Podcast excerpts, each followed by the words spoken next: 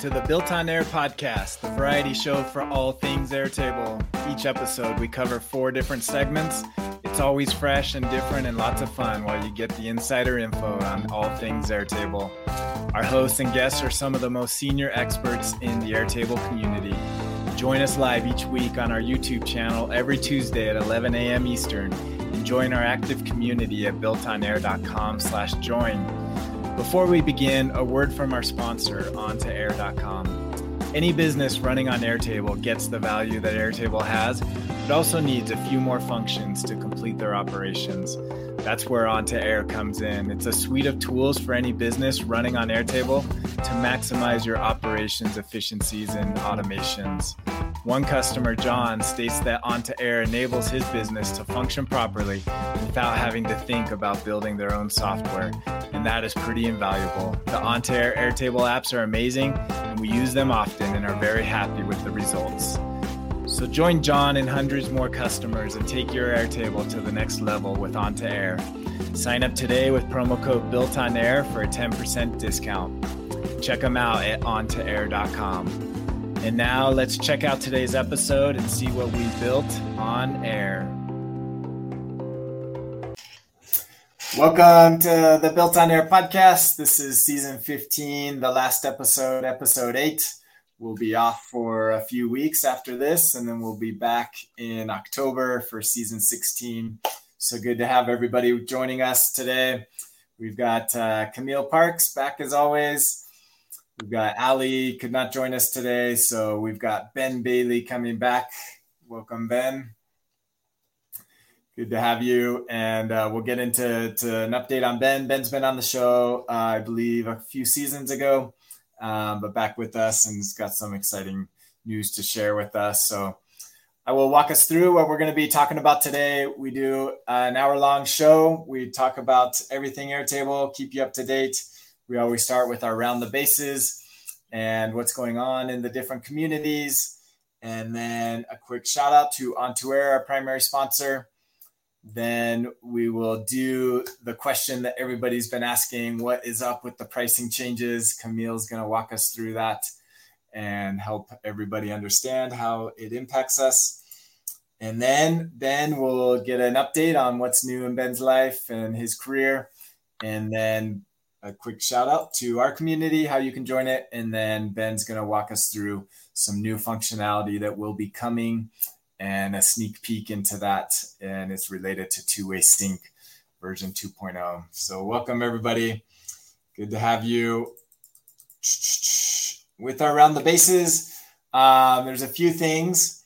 So, like I mentioned, we're going to be talking about the pricing changes, but that definitely is the big topic um, that everybody is talking about.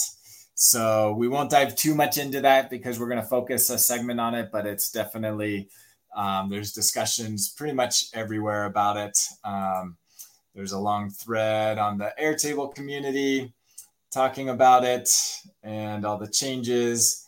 Um, I know in the Built on Air community, I think this might be we had 150 replies to to this comment on the pricing changes I haven't kept track, but that might be one of the higher threads that we've had in the community. So definitely a lot going on. I know in the Facebook community and likely in the uh, Airtable forums community, everybody's talking about pricing. So we're going to go deep into it with Kamille in, in a little bit. So hold on to that. The other thing that is kind of in conjunction with it, with that we can t- talk more about is some of the features um, that were also added in this. So, um, yeah, I don't know. This you guys might be more familiar with this. So there is some enterprise uh, features, scalability, governance. You familiar with these changes? I am. Yeah. Yeah.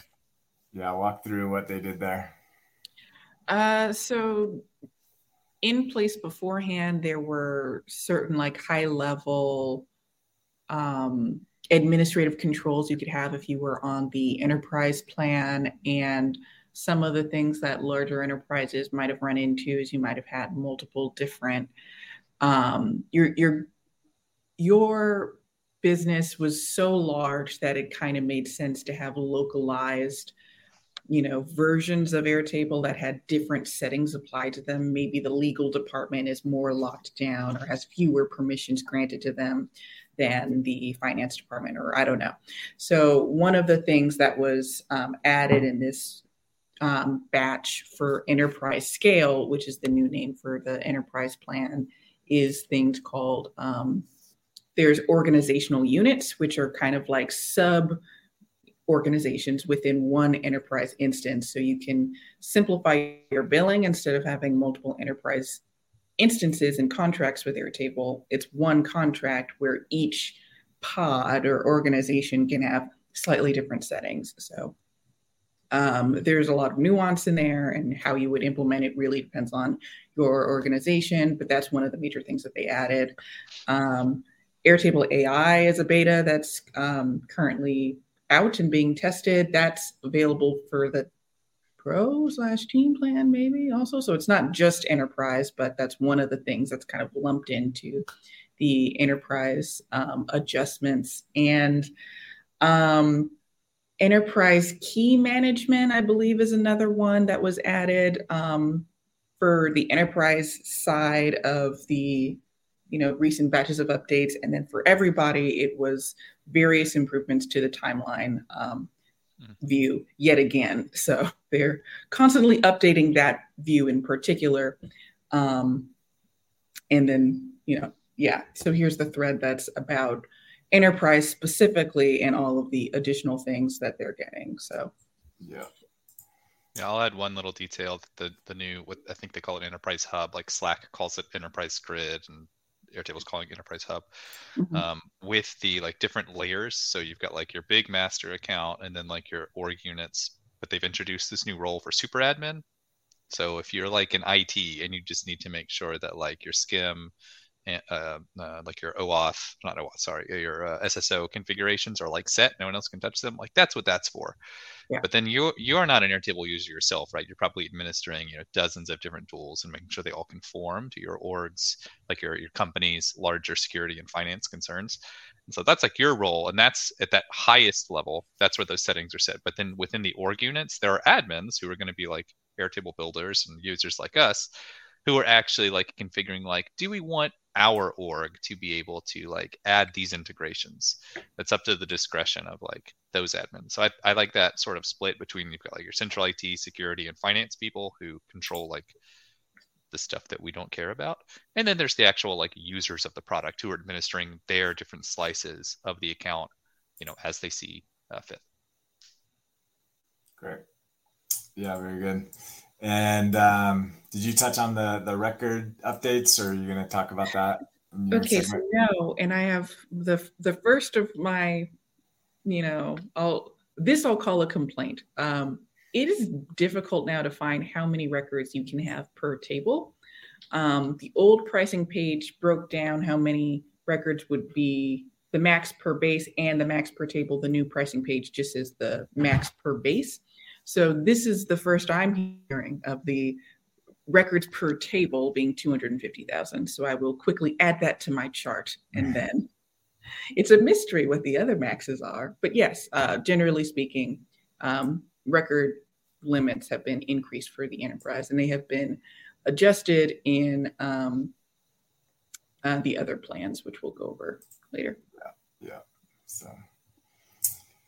Okay, yeah, so the, that was a big increase. I know that had been in beta for a while, um, and hopefully they're working on even more. I was reading, um, I didn't have it here, but there was a there was a thread in the Facebook community about, um, you know, how how they're uh, they're moving to the enterprise and they're kind of like moving upstream and and kind of um, not putting as much emphasis on the SMB, but yet the record limits are still not, you know, where an enterprise would want them to be. Like they need to get into the millions to really satisfy the needs of, of enterprise customers. And so it'll be interesting how they figure that out. It, it seems like a technical hurdle they got to figure out.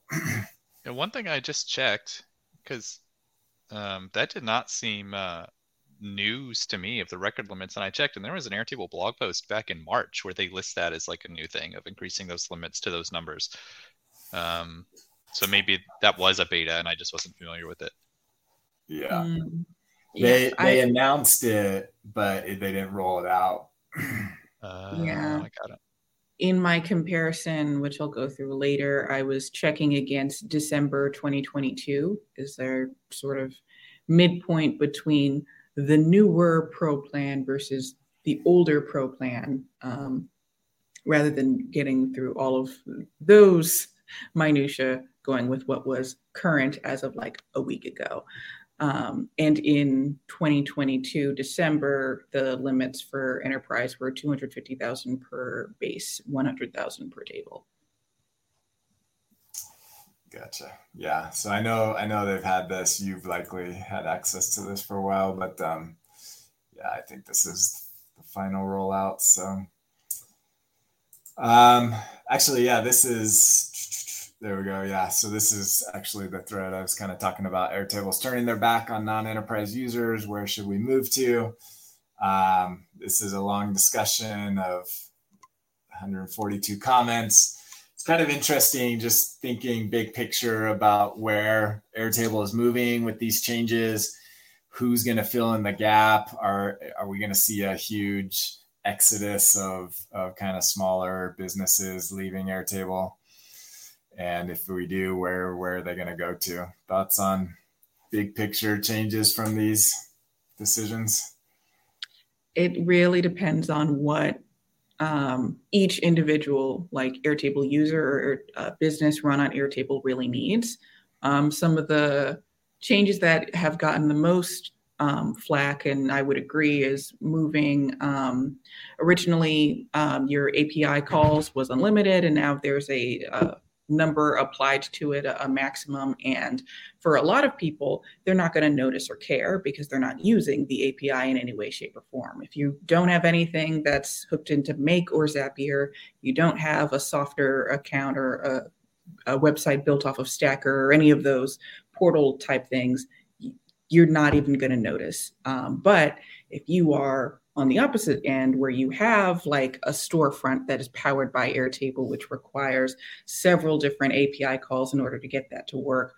You may or may not notice that. Um, I haven't really done some testing. I have some suspicions that um, businesses of a certain volume, which isn't going to be a small portion, I think a considerable amount of businesses run off of Airtable are going to see that API limit. I don't know if I would be able to test that, uh, but that is my feeling. So to, to me, it's more like what are you using Airtable for? Um, and of the features that have been limited or you know shuffled around a bit, were you using them?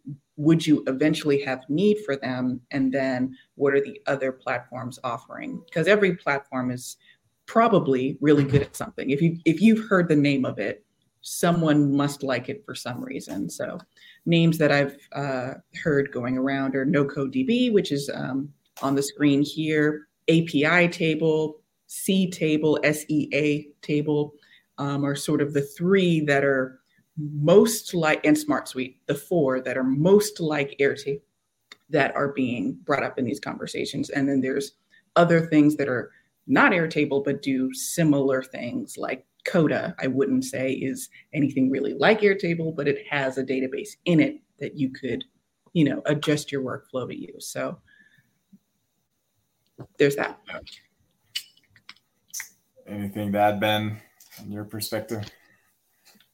I'll say I've just been waiting to see how Microsoft and Google with their soft Airtable competitors or like relational database tools sort of evolve, and they just have had no traction because that's really attractive to small and medium businesses. Like, I don't want 100 tools. I pay for our Office 365 or Google, uh, what do they call it now? Suite, I guess, Workspace, Suite. something. Workspace. Um, Suite. Uh, pay for that per user, and it's just really easy to keep track of. But like uh, Microsoft's tool is called Lists, I think, and Lists. Google's is is tables tables thank you. But like they haven't gone anywhere. And yeah. so like if if they uh, you know reach some level of feature pa- parity even with like non-interface airtable then i think we that would be like the solution for a lot of small and medium business teams. Um, but i just haven't seen them actually move that way. Now that said like microsoft is throwing a lot of weight behind loop. Maybe that is like a bridge to like a better, more Airtable like experience, but I have no idea. Yeah. Yeah, the Microsoft competitor, I don't I haven't checked it in a year plus, but it was nowhere near ready for usage. My, it was awful. That was my assessment of a lot of like for for whatever reason, all of the companies I would expect to look like a product from Microsoft's alternative, Google's alternative, Jotform's alternative, Zapier's alternative, all of those were just not. They weren't even close. Yeah. Whereas yeah, a Zapier, lot of yeah. go, so go ahead. I was going to say Zapier tables is like that thing. You're like, oh, this would have a lot of promise if this were several years ago. I I just don't know how they close right. that gap. Yeah. So they they kind of started with like real bare bones that does it with what Airtable could do at the time. It felt like why would I ever move, to that system? Whereas some other ones that are like purpose built they don't have a, a thousand products in their um, catalog. They only have built no code DB or they've only built API table um, or Smart Suite. Those are the ones that feel the most, they have the most feature parity. They seem more stable. They're not in a, you know, in the workshop or in dev or in open beta. They're released and people are using them with accessible APIs and all of those. Those feel like the more likely transition points, at least at this time. If you're looking to move out of Airtable into something else, it's probably going to be in that realm. Yeah. Yeah, I think, um, I mean, Smart Suite is definitely, you know, nipping at their at their tail as far as trying to be feature comparable and, and in some ways better. Um, so they they seem to be taking a lot of the SMB space, or at least making a dent there. On the enterprise, I would probably say, I think Google Tables is probably the most promising if you're already in the Google world, um, more so than than the Microsoft product. We'll see if if they actually make that part of the the Google Work Suite um, line of products, which I think is the plan, but yeah, until then it won't it won't get a ton of adoption.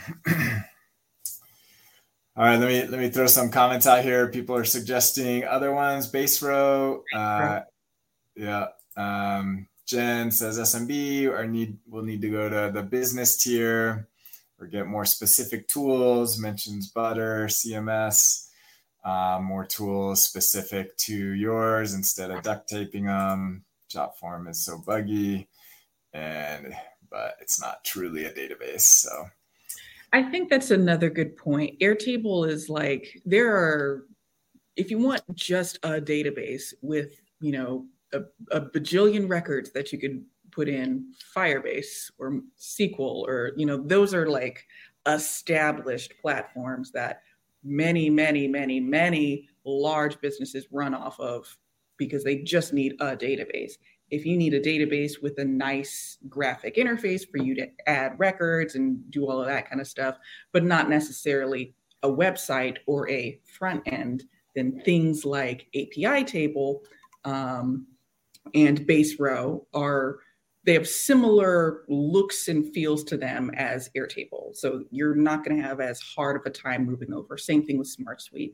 It's going to look fairly similar, and there's going to be a lot of feature parity there if you need a database, a nice graphic interface for entering data, and also some kind of front end, that's when you're going to run into a little bit more trouble having some a solution that's all in one because Airtable has started with interface designer, which is still pretty basic as compared to something like I don't know, Softr or Glide, where you can have a much more flexible design experience. But these are the things that you're going to want to think of like what are all the pieces that i need and which of these platforms is going to be the best fit for all or most of those before you move over because you know airtable is fairly specialized in what it does and its competitors are going to be better at some but not necessarily better at all so you may need a couple of tools together but you also might save money that way. It really depends on which ones you pick because some of the options that we've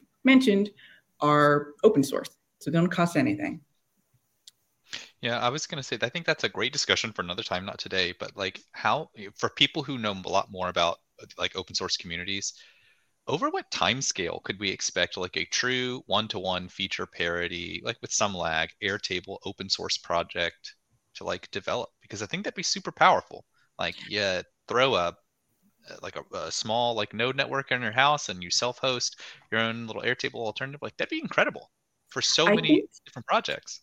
I think if you ignore interface designer, I think mm. that probably exists. And automations. Well, some of them have have automations in there. I haven't. T- I want to test API table because it was recommended in our built on air Slack community, and I was looking at it, and it seemed like it seems like it's pretty dang close in terms of what you can do in Airtable and what you could do there. Base row, I know, also comes um, recommended. I haven't been able to test.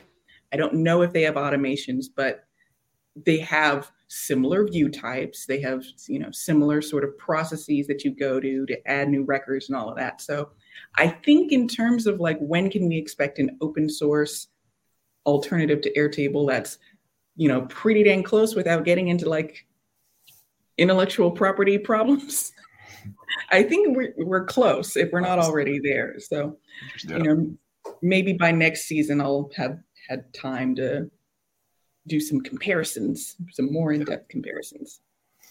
Yeah, my only fear is like as Airtable moves into the enterprise, um, which is great. I mean, it's great for for me for the business that I run. Um, and we have two experts here on our show with us that work for some of the largest enterprise customers of Airtable.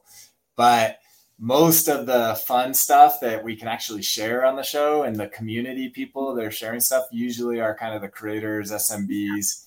And so that's the part I, I, I hope we don't lose because there's a lot of community of, of you know, freelance or, or small business users and, and creators that use Airtable that if we lose that, we'll lose that dynamic community aspect.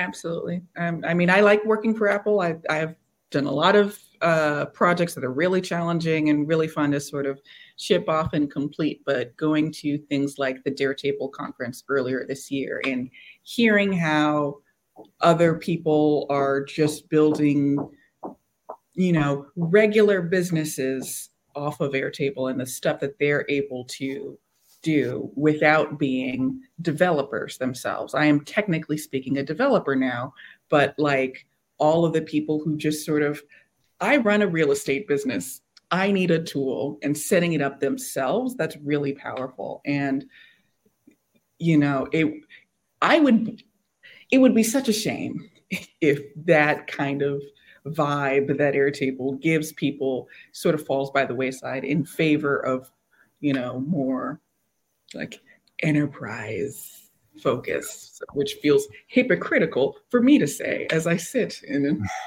in an Apple Your ivory tower. Yeah, look at all this white.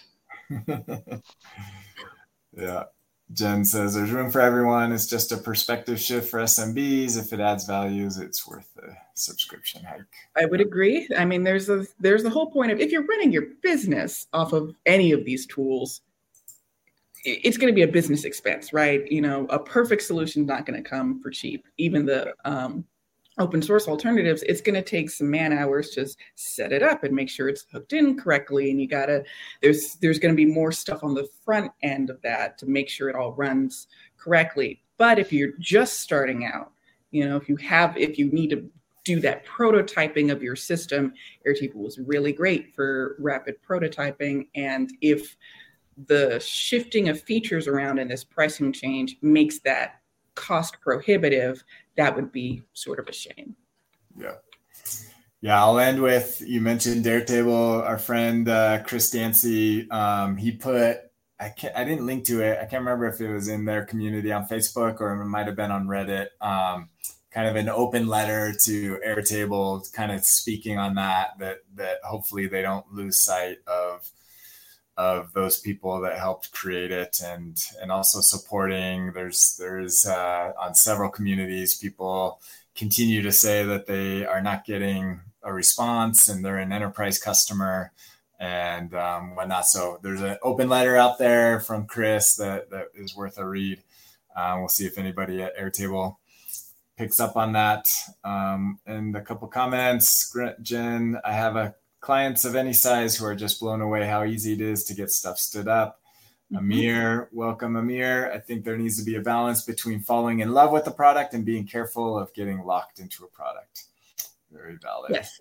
You should always be in any system that you build, there should be an escape hatch um, just in case. Because if you're, especially if your business is built off of it, right? Yeah. If their servers catch on fire, you need to be able to have an export yeah. of all of your stuff yeah. just in case. So, you know, it's important to back up your data. And I'm, yeah. I'm sure Dan might have a plug about that. That's that. right. Speaking of which, On2Air. On2Air is our primary sponsor and is now focused on backups for that specific use case. Best practice is to have your data backed up on more than one place. And for today's show, I'm going to highlight um, one of our articles that we have the essential guide to backups for your Airtable base.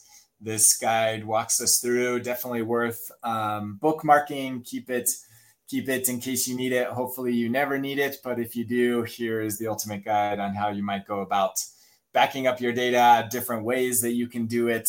Um, obviously, our recommended way is to use On2Air, but that's not the only way you can do it.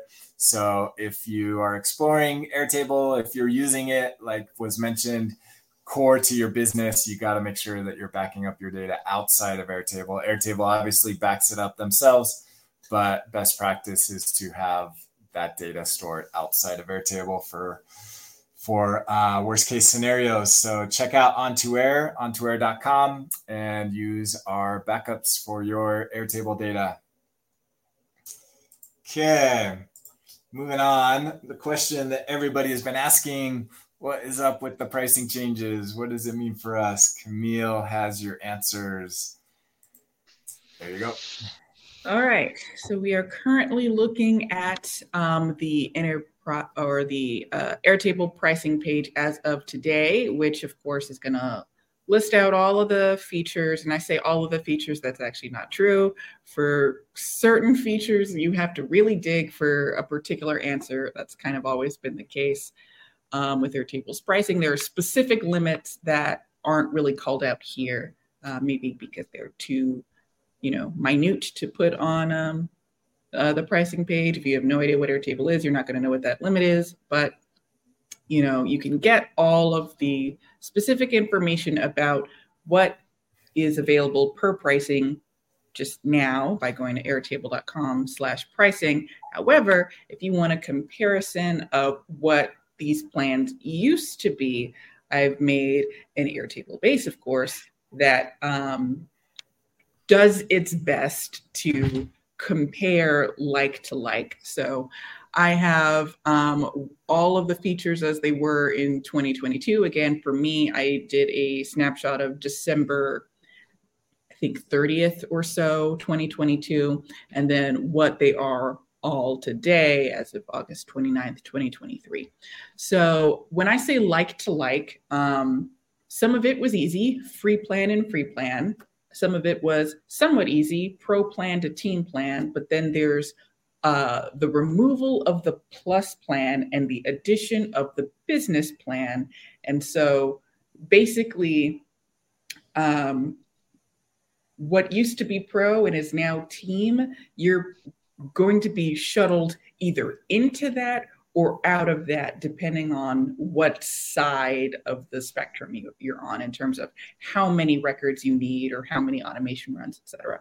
So walking through each comparison um, at a high level. Um, a lot of features are the same, but some of them are different, and some of those are pretty critical differences. So, comparing free 2022 to free 2023, um, first things first, you're losing 200 records per base.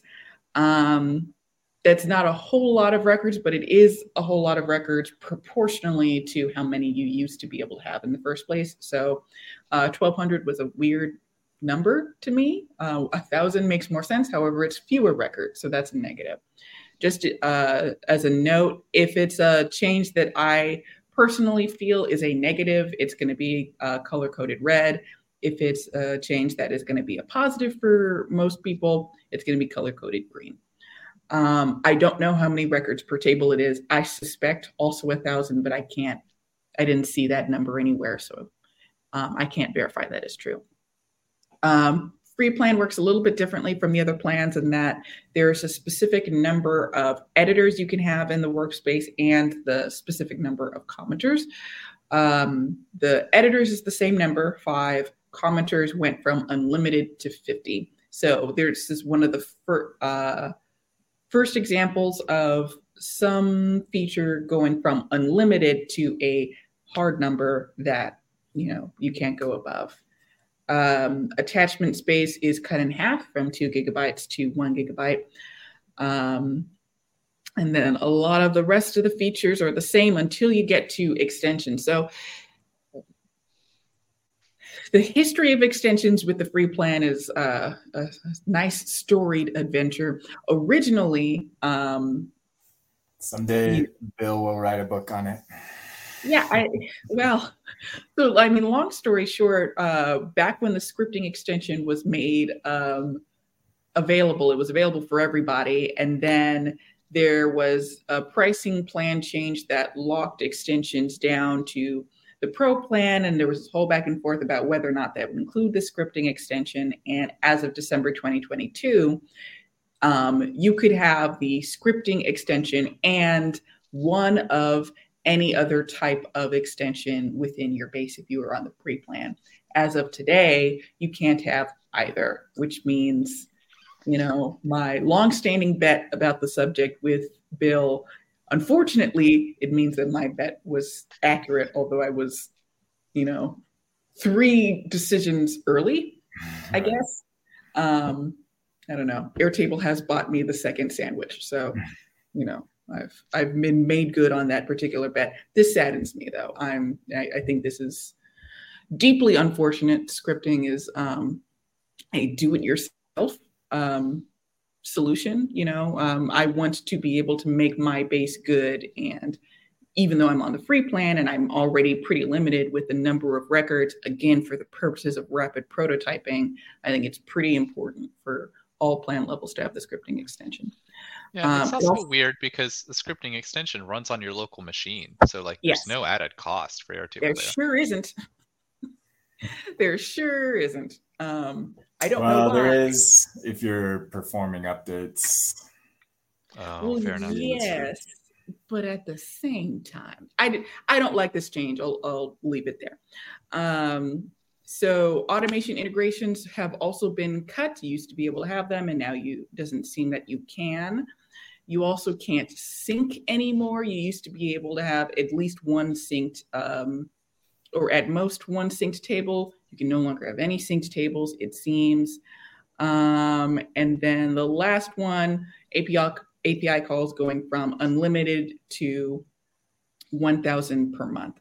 Um, I believe that is still at the workspace level, so not per base. Um, that's fairly significant. I have no idea if the average person on the free plan will hit this number. I, I don't suspect just because you ha- you're already so limited in the number of records. I don't imagine there's many API calls you would make, although I don't know if that's true, and it might not be true for your um, use case. So just keep that in mind that you now have a limit for your API calls. Those are the high level changes for the free plans. The next one is going from plus to Maybe. team yeah, maybe maybe don't spend too much time on this one. I don't know how many yeah. plus users there are here, but I'm not going to spend much time on it. I will say that if you were on the plus plan, that plan is being eliminated. You will be moved to the team plan and you will be paying the same amount you used to pay. So you basically get all of team for half the price. So basically everything is a positive for you. Um, Now, from pro to team, um, these are the most like plans together. Most of the changes are going to be negative. So, um, originally, you used to be able to have unlimited extensions, and then it was limited to 10 per base. Um, and now you're no longer um, you you no longer have that arbitrary limit. So it got better, and that's that's a positive. I mislabeled that. Um, but things like automation runs have been cut in half uh, from 50,000 to 25,000. Um, it is unclear if you are able to have certain um, automation integrations like Jira. Um, I wasn't able to tell that from the comparison of the different pricing pages. It might be hidden in support articles. Um, multi-source syncing um, is not available, and neither are premium sync integrations. Which is kind of why I feel like you might not have the premium automation integrations either, because it would be, you know, going essentially to the same place, either Jira Cloud or Jira, um, the Jira Server, I think it's called. Um, a lot of these are the same. API calls, again, are limited from unlimited to 100,000 per month. Um, that again, it really depends on what your use case is, whether or not this is going to be something that you notice. Um, I am thinking if you run like an e commerce store of some sort off of Airtable, you're probably going to see this. If you have a less intense um, sort of front end built on uh, Airtable, you might not. Um, this, I think, this is the change that would be most worrisome. I think, um, and then something that I also noticed: email support is not included under Team Plan anymore. Um, I thought that was odd. You you, you get less. So, what kind of support? yeah, I, I, I just it used to be there and now it's not. So it's um maybe that's just a typo. Like email support is the only kind of support they offer anyway. Yeah, I, w- I would hope, but it, it it didn't have the other ones had a check, so hmm. um just flagging that. Now from pro to business, business is a net new plan. Um, before it used to be one type of enterprise. Business is basically enterprise light. So um, for a lot of these positives, keep in mind that you will be paying more if you're going from what used to be pro into what is now business. Um, this is so to kind of compare the, you know, hard limits that that are given. So if a, a, limit was introduced into the team plan that you're worried about, you might be better suited now for the business plan, which again costs more, but you will be um, less limited for things like the number of records per base and attachments and how long you can keep the uh, automation history and the revision history for um, you know like deleting records and things like that um, you would be able to get all the extensions etc all of the automation runs per month etc basically all of the um, uh, hard limits, the numerical limits are increased from pro to business um, as they probably should be. The business plan is where you're going to be able to do the more complicated sync integrations um, like two way sync.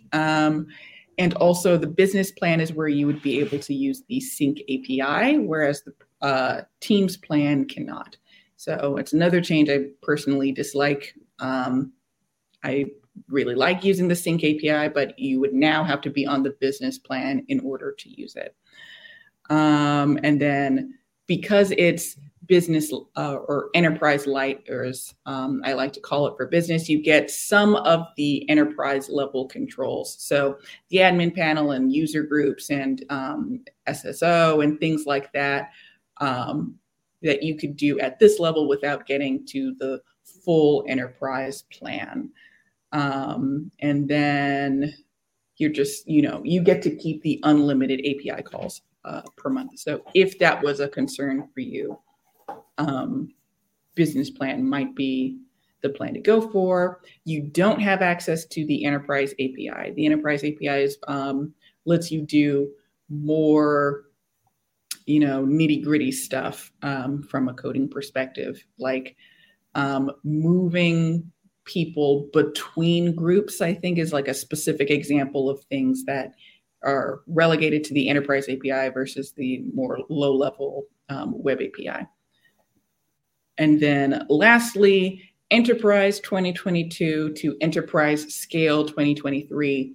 Most of this is um, net new features, things that didn't exist at all, and then um, you know they were added for enterprise scale. And then some of it are things that we talked about earlier, like the increased records per base, um, and then you get a little bit longer um, revision snapshot history. The rest of the changes are mostly things that didn't really exist, like the verified data sets, and then a lot of it is going to be under the um, admin controls that would be both enterprise hub and organizational units, which we talked about at the top of the show. And those are the kind of like the high level touch points of what has changed from plan to plan. Um, and then, you know, good, just going back to all of them together. Uh, the pricing is effectively the same for um, if you were on pro and going to team, it's going to be the same, you know, numerical value in terms of your price.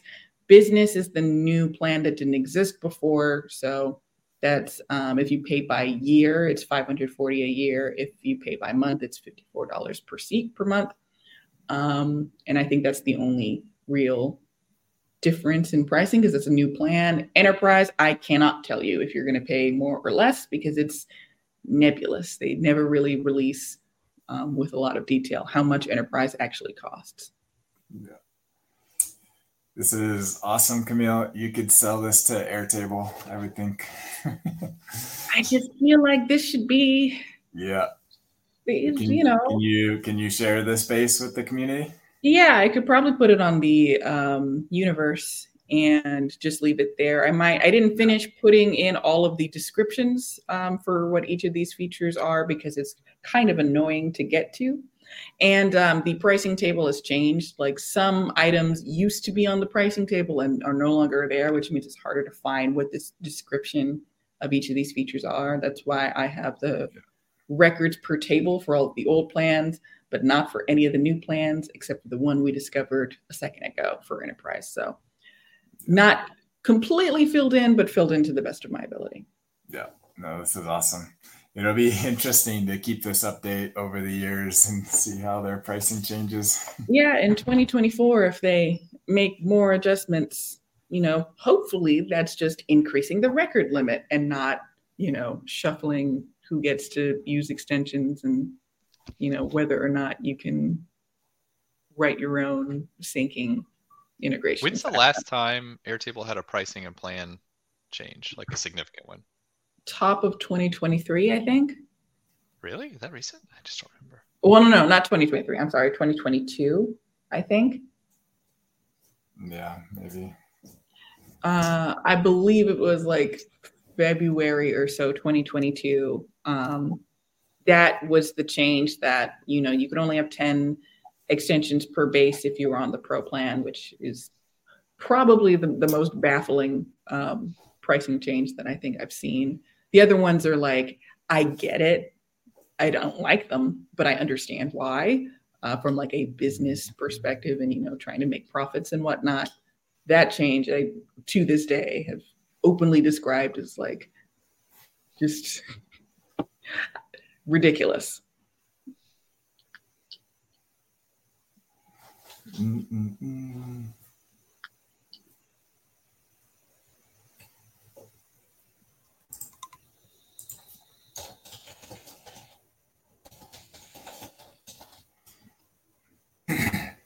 Uh, Yep.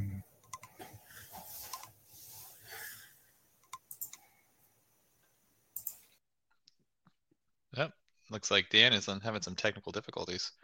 Whoops. Well, oh, well. Yeah, so I, would be very interested to see because there's a there's a very significant consumer mindset gap between a free plan and then the next step up is twenty dollars per user per mm-hmm. month. That's a very large gap. So I I would wager that Airtable will probably at some point. I have no insider information. This is purely speculation. Just knowing what other even business tools having like a get your foot in the door as like an independent creator or an independent like business person. Um, I, I would suspect at some point they're going to have to have like an entry level around ten dollar a month something with like hard limits on it. Sure, like only up to five users or something. Um, but well, twenty dollars a month is a pretty big leap. They did have that with the plus plan, but they basically were like nobody was nobody ever used it. So that's why they just flat out removed it as a plan. So and it may it could be that the combination of features that were available in plus just weren't enticing enough to people um, and that maybe you could get well and before when there weren't any um, api limitations you could have collaboration through um, third parties and not have to pay an Airtable license fee for every individual who needed to touch the data in some way. And now you kind of have to do a balancing act of how many people are going to be editing directly within Airtable. That's a, a, a seat that I have to pay a license fee for, and how many people need to edit externally through a portal or a website or a, or e-commerce store or something like that that's going to rely on api integration and now you have a limit if you're on the team plan. You don't have a limit if you're on business but business costs more and so you really do have to look at the specifics of each of these plans and really ask yourself am i going to use this feature? Do i need an admin hub? You might not or you might actually need it. I mean one of the biggest like baffling things with Airtable is that many people were trying to get on the enterprise plan and got like radio silence. Business plan, you're supposed to be able to sign up for the same way you would with Teams, with no interaction with the sales team. So, you know, that eliminates whatever hurdle there was before. But again, it does cost more money. So, really checking each of these plans and which one is the best suited for what your team or what your business actually needs. Can you guys hear me now? Sure can. Yes. All right. To, I kicked something under the table and I think I lost my audio and everything. So, all right. Thank you, Kamille, for for walking us through those changes. Uh, we're gonna move on, and Ben, if you want to, I want to make sure we give enough time for for your exciting news that you're going to share with us. So maybe just a brief update on what's new in your life, your new role at uh, Adobe. Sure. So last time I was on like a, a Dan, you said it was like February of last year or something like that. Yep. Um, so I think we had just you know uh, gone through like our my dates are crazy. We had only recently uh, started to be acquired by Adobe. Um, maybe it was like the year prior. Um, uh, but that this past summer, summer of 22, I uh, uh, had just come back from paternity leave, and we have a team that does research. And I was an editor for 10 years. Frame.io, if you don't know, is a tool that lets uh, video creation teams collaborate from anywhere in the world. Uh, we were acquired by Adobe. Adobe obviously has a lot of tools that work with creative workflows, uh, but we have a team uh, that does research on how our customers solve their problems, solve their problems in the real world with real tools and real productions and all these things. And I was like, hey, I was an editor for a long time. That sounds really interesting. Uh, so they had a need to figure out how do we pipe all of this data around that could be like insights from a customer interview to like a product manager's design or like a design team's designs product manager's strategic insight like how do we pipe all that around well i had a lot of experience having worked uh, with Airtable for like four years prior, five years now, um, and just said, "Hey, I think you could do it this way." And I joined the user insights team from my user insights. It's a lot of fun. Uh, it's great to be able to meet with really smart, creative people all day long from the industry and learn from them, and then build cool solutions with Airtable to help us all, you know, kick really hard and make a dent in the universe. Because like tiny little product decisions impact, as we're all learning now, uh, can impact lots and lots of people. So we want to make sure that when we're making those changes or making improvements, that it's making people's lives better. Uh, so that's that's my new role. Um, but a big part of that is using Airtable. And so Airtable is used across Adobe for lots of things, but at Frame.io we use it for uh, a whole list of things. What we are using it in User Insights for is like this research repository and all of the various components that go into that. So we're going to capture data analyze it, organize it, and then pipe it back out uh, across various tendrils to different teams. Well, uh, like I said, I've been using Airtable for a long time, and, and one of the, the the key compromises that we as builders have had to just sort of live with for a long time is like where your data lives dictates entirely what you can do with it. So in the old days, you know, uh, let's go say like pre 2020 or 21, whenever it was, um, data lived in a base. And the only way to really get out of it was to like use Zapier to like kind of move things around, but you couldn't really do a whole lot with that. And then at some point they like tested with the sync block, which I, va- I only vaguely remember how it worked, but basically it would like take a snapshot of the of a data in one base and like dump it somewhere else. And that like kind of helped in that you could have data live in multiple bases but then make its way from one place to to the to another in kind of an automated way. And then they bring out, uh, you know, multi-base sync, the idea that you can have a share view or share link from one table and create with a little lightning bolt a synced table in another base. Oh, that was amazing! Suddenly, you could reference data from one base, even though it lived somewhere else. So we're starting to narrow the like distance between data, but but there were still limits. Like you couldn't update that data. You couldn't edit it from a destination. You still needed to go back to the source. If you actually wanted to interact with the data in any way other than just like, I can read it right here and I can make a linked relationship in the destination, even though it lives somewhere else, you had to go back to the source. And then they bring out two way sync. And oh, amazing. Suddenly, you can have data live in different places, but it can sync right in front of you in this table and you can even edit it. That's fantastic but I'm sure you can guess there's like one extra piece that's missing, and it's the ability to be able to create and delete records from a source, even though you're not there. You're in a destination. And that's what I'm here to talk about today. So two-way sync is I've been beta testing it since last year. It's really exciting. It's very cool. But the like the the number one blocker I saw from day one was like we have to have the ability to like create this new data and interact with it uh, from a from a destination into the source. Um, so Airtable's working on this right now. I've been beta testing it for a long time, so they were they were comfortable. They gave me my, my the blessing to talk about it today. I don't know timelines, like I don't have a mock-up or anything, but I made my own, so hopefully we'll have time to show that off. Yeah. Um, but the the the the the TLDR version of this is I think that two-way sync with the ability to, and they don't have a catchy name for this yet, so we'll just call it like full two-way sync or two uh, two-way sync 2.0.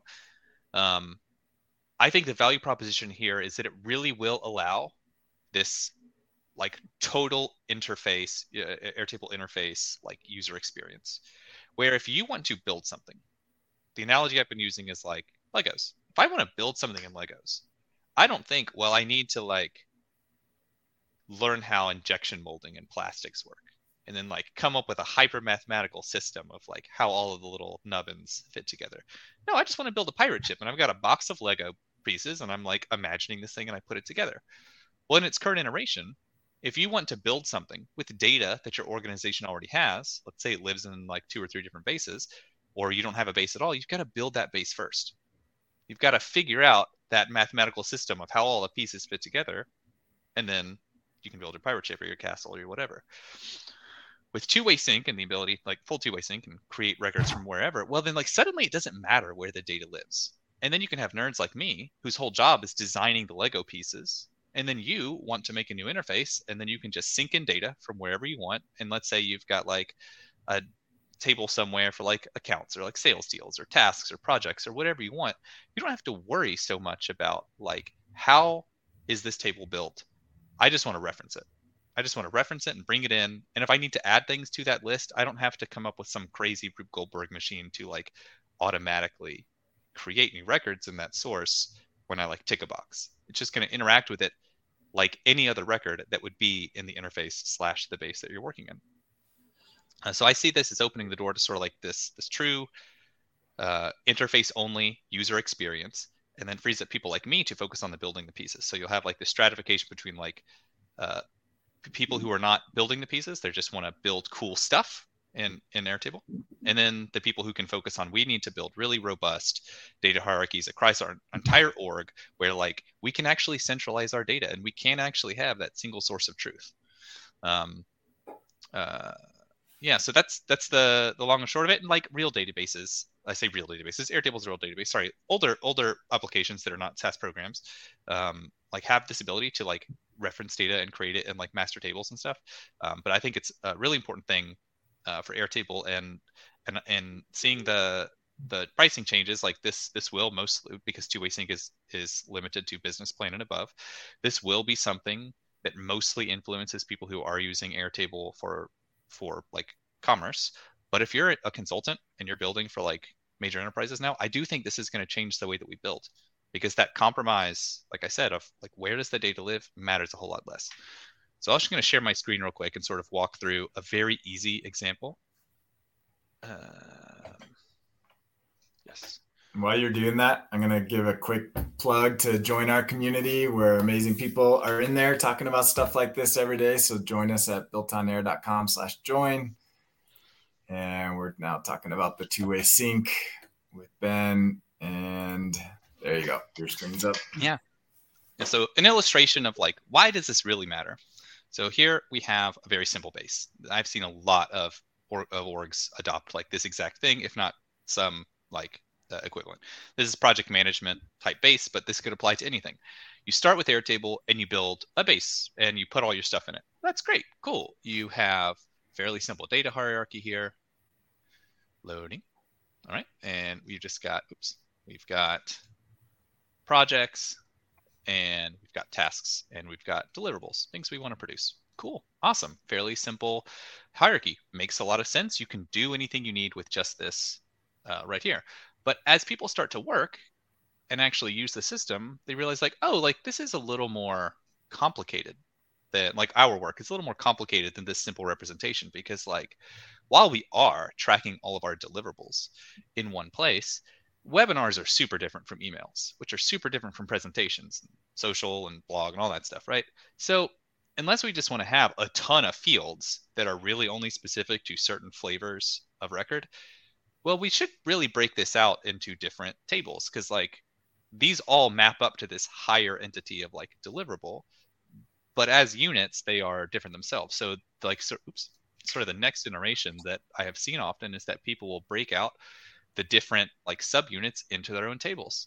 So you got videos and hmm, Maybe I should have loaded this beforehand. There we go. We got videos and stills and webinars and everything together. These are all deliverables, but they exist in their own tables. And that means you can customize them as much as you want and have a ton of different, you know, formulas and fields or, or even scripts and automations that are only relevant to that to that specific table. Fantastic, but new problem. Now you have a data hierarchy that is a lot messier because you've got a bunch of different sub entities that are mapping to like the highest level entity here, the project, as individual things. And there's no good way to sort of like have all of it represented as a deliverable. Well, this is where two way sync comes in, right? You can have a base where you now have a single creative deliverables table. But with through two-way sync, right? These all exist as their own tables, or sorry, as their own bases, and you're just syncing them. You're consolidating them right to this single sync table here. Fantastic, and you can even uh, edit them from your destination, even though they live in the source. That's great. What's the limiting factor?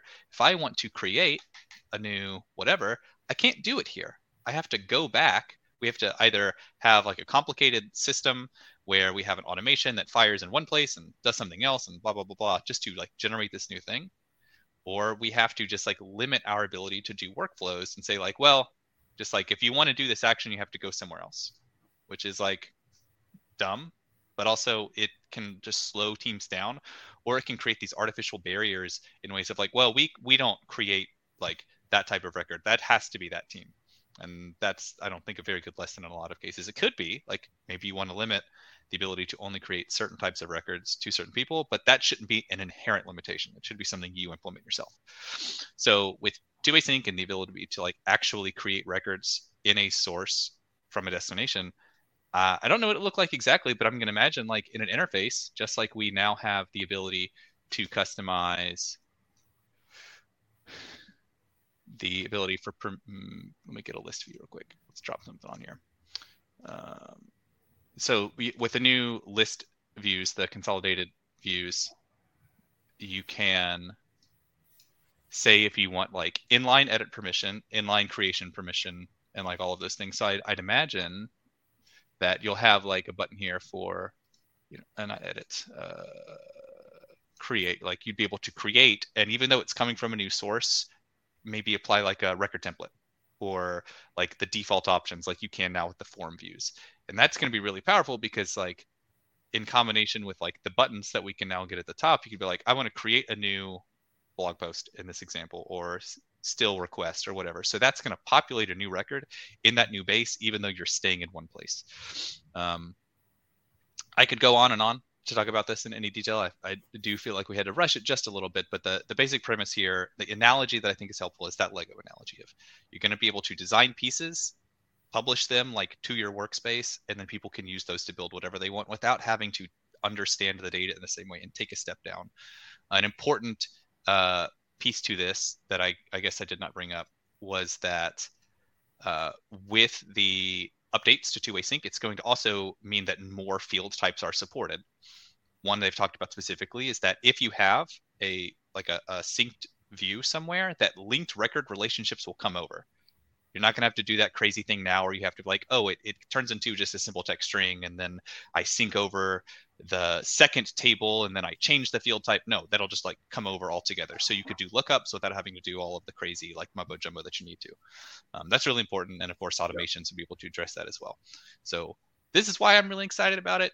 Um, it's going to fix like so many problems with a bunch of the builds that I currently have uh, that have like ridiculous amounts of complexity just to accomplish simple things.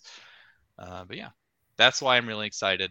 I don't have timelines to tell anyone because I certainly don't know. Airtable doesn't tell me those things. I just get to beta test it when it's ready.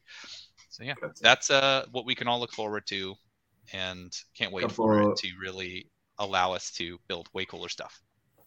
A couple questions I had. Um, so this this really works if you if you have multi-source uh, syncing into one table, right? That's kind of the use case where you talked about where you can actually create that original source in that in that destination table. Mm-hmm. And then is this any different than the verified data component that's supposedly in beta still? Yeah, so I, I guess I don't have entirely uh, a good idea of how they differ or what I can talk about, but they do right. seem to be like closely aligned. I, I can like, explain. So, uh, a verified data set is basically exactly like all other syncs, except for what it does is it surfaces. If you click add or import at the top, pretend like you're making a new table. And then right now from data library um, are like, you would basically pick of all of your synced tables that you've already set up. Here's one that is, you know, all of my projects are going to need this, or um, you know, I, I I need to reuse this same synced table a thousand times. So rather than me finding that link a thousand times, it just sort of surfaces it as like, hey, you're going to use this. Here it is. And it also allows you at an enterprise scale to say, okay, only the marketing team really needs this as a verified data set. And the sales team needs their own separate set of things that they're constantly syncing back and forth so you can separate them out. So anything that you could do with any sync, you can also do with the data library, probably.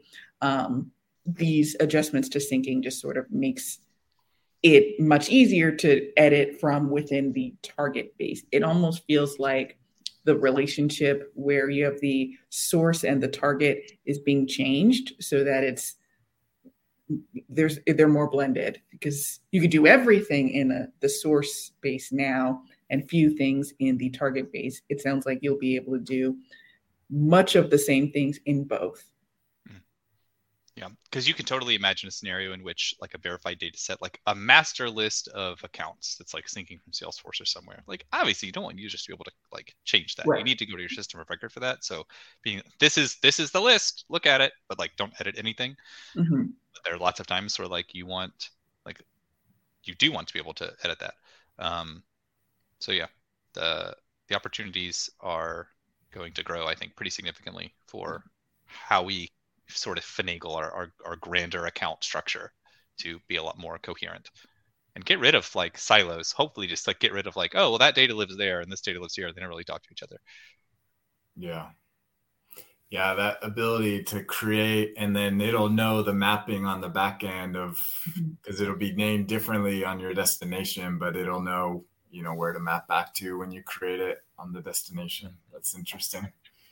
I would love a field, you know, we have created by and last edited by. I want to like created in field.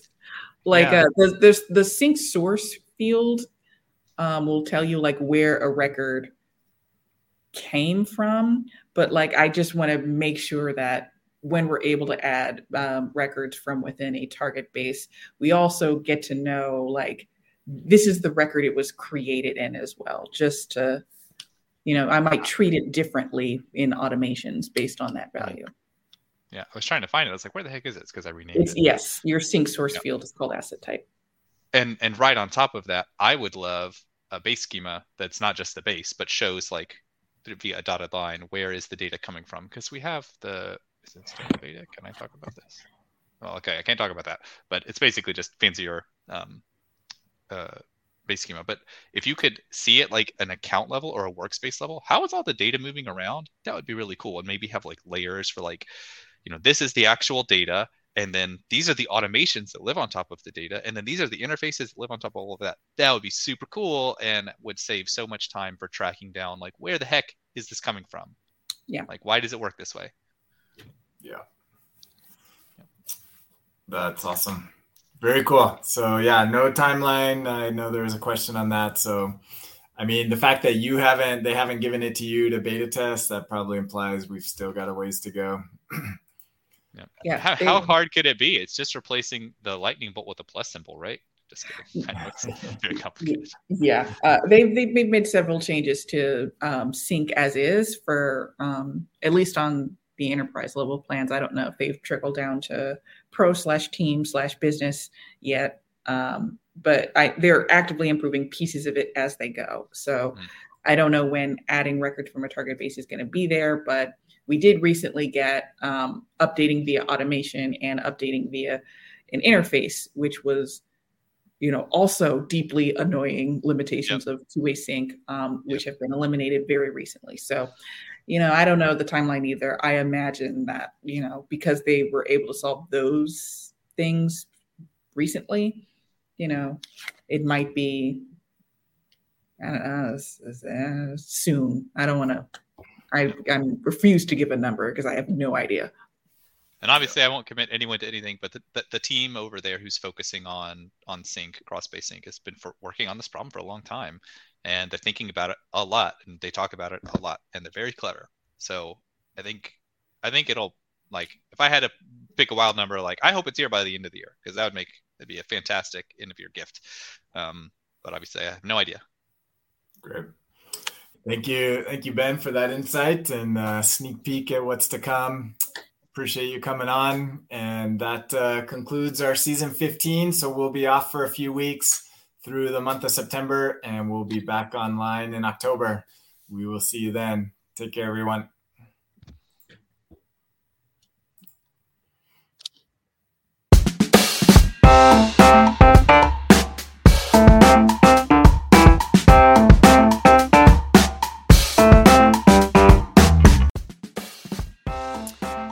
For joining today's episode. We hope you enjoyed it. Be sure to check out our sponsor, on2air.com, and we will see you next time on the Built on Air podcast.